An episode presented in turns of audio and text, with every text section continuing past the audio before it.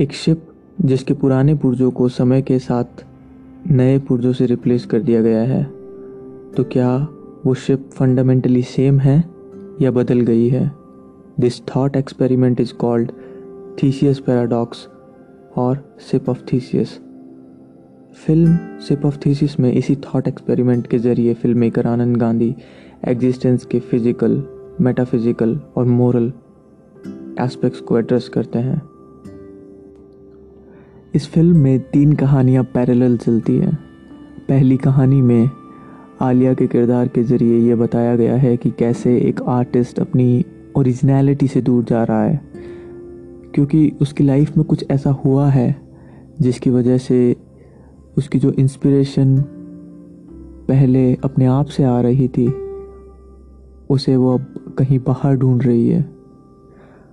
और ये डेवलपमेंट्स को कैमरा लेंसेज के मूवमेंट से और लाइट के इस्तेमाल से स्क्रीन पर बहुत ही इंटरेस्टिंग वे में डिपिक्ट किया गया है।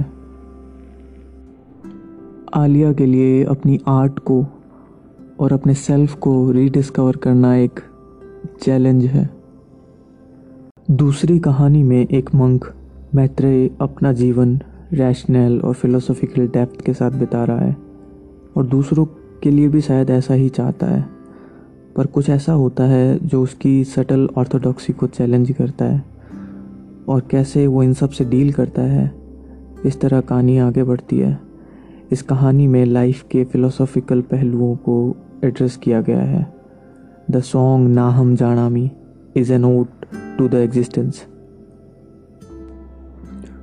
कई फ्रेम्स को इतने ब्यूटीफुली कंपोज किया गया है जो मैत्रेय की स्पिरिचुअल डेप्थ को रिप्रेजेंट करते हैं, और इसमें से स्काई एक मेन एलिमेंट की तरह उभर कर सामने आता है। तीसरी कहानी में किरदार नवीन का मॉरल डिलेमा मॉरल एक्सीलेंस तक पहुंचता है, and narrow lens are causing an obstruction in Naveen's life. And में तीनों कहानियाँ एक जगह आकर मिलती हैं, जैसे तीन नदियाँ एक समंदर में आकर मिल रही हों। इस फिल्म में एक किरदार है जो अपने एक एक एक्शन और उसके कॉन्सिक्वेंस के लिए जिम्मेदारी लेता है। दूसरी तरफ एक किरदार है जो सब भगवान के भरोसे छोड़कर जीने के लिए मजबूर है। ऐसे कई पोलर अपोजिट सिचुएशंस और कॉन्ट्राडिक्शन इस फिल्म में आपको दिखेंगे। Contradictions and polarities are the two ends of the same rope.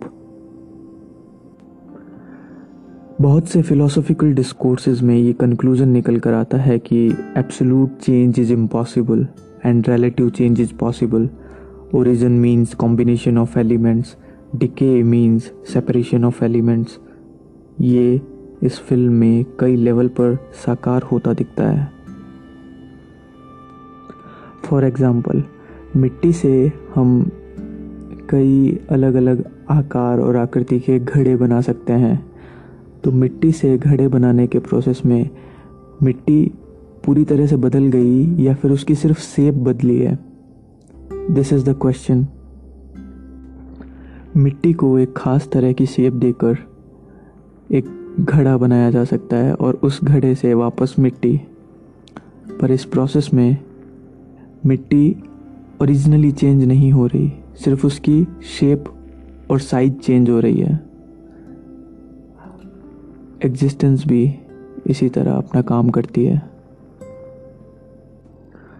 Thank you so much for listening in. Please share this podcast. I'll see you in the next. अगर आप कुछ ढूंढ रहे हैं तो आपको ये फिल्म ज़रूर देखनी चाहिए।